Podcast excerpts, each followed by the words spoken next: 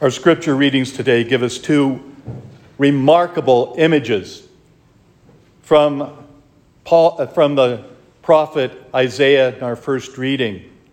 This wonderful vineyard that this owner has built. He's done everything proper.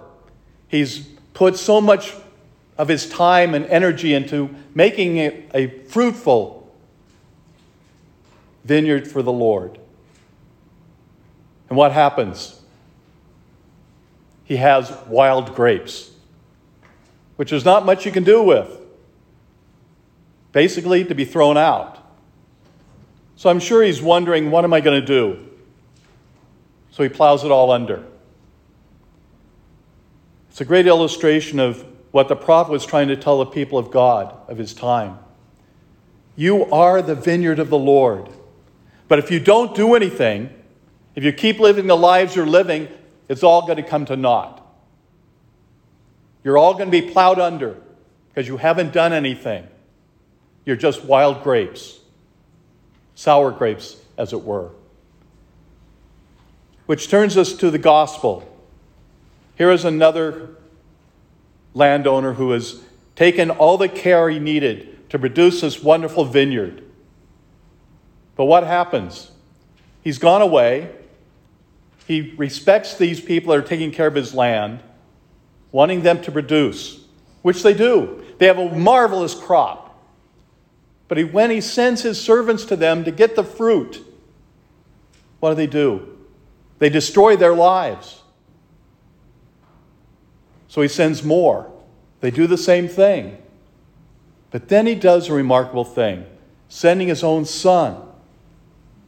Sounds kind of familiar, doesn't it? Sends his son, who they too would kill, throw him out of the vineyard.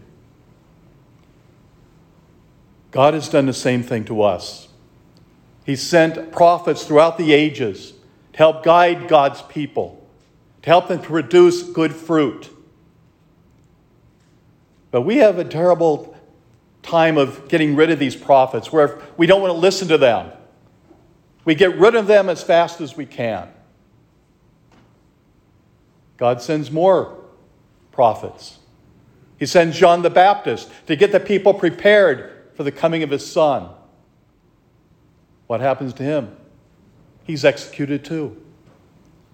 Then God sends his own son. He produces, he gets things going. He has a wonderful vineyard. He's called 72 to follow him, 12 apostles. They execute him. God has given us the vineyard.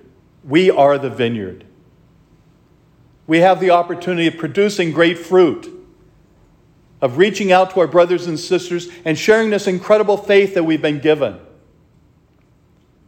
But if we don't listen, if we don't maintain that wonderful vineyard that the Lord has given us, it's all going to come to naught.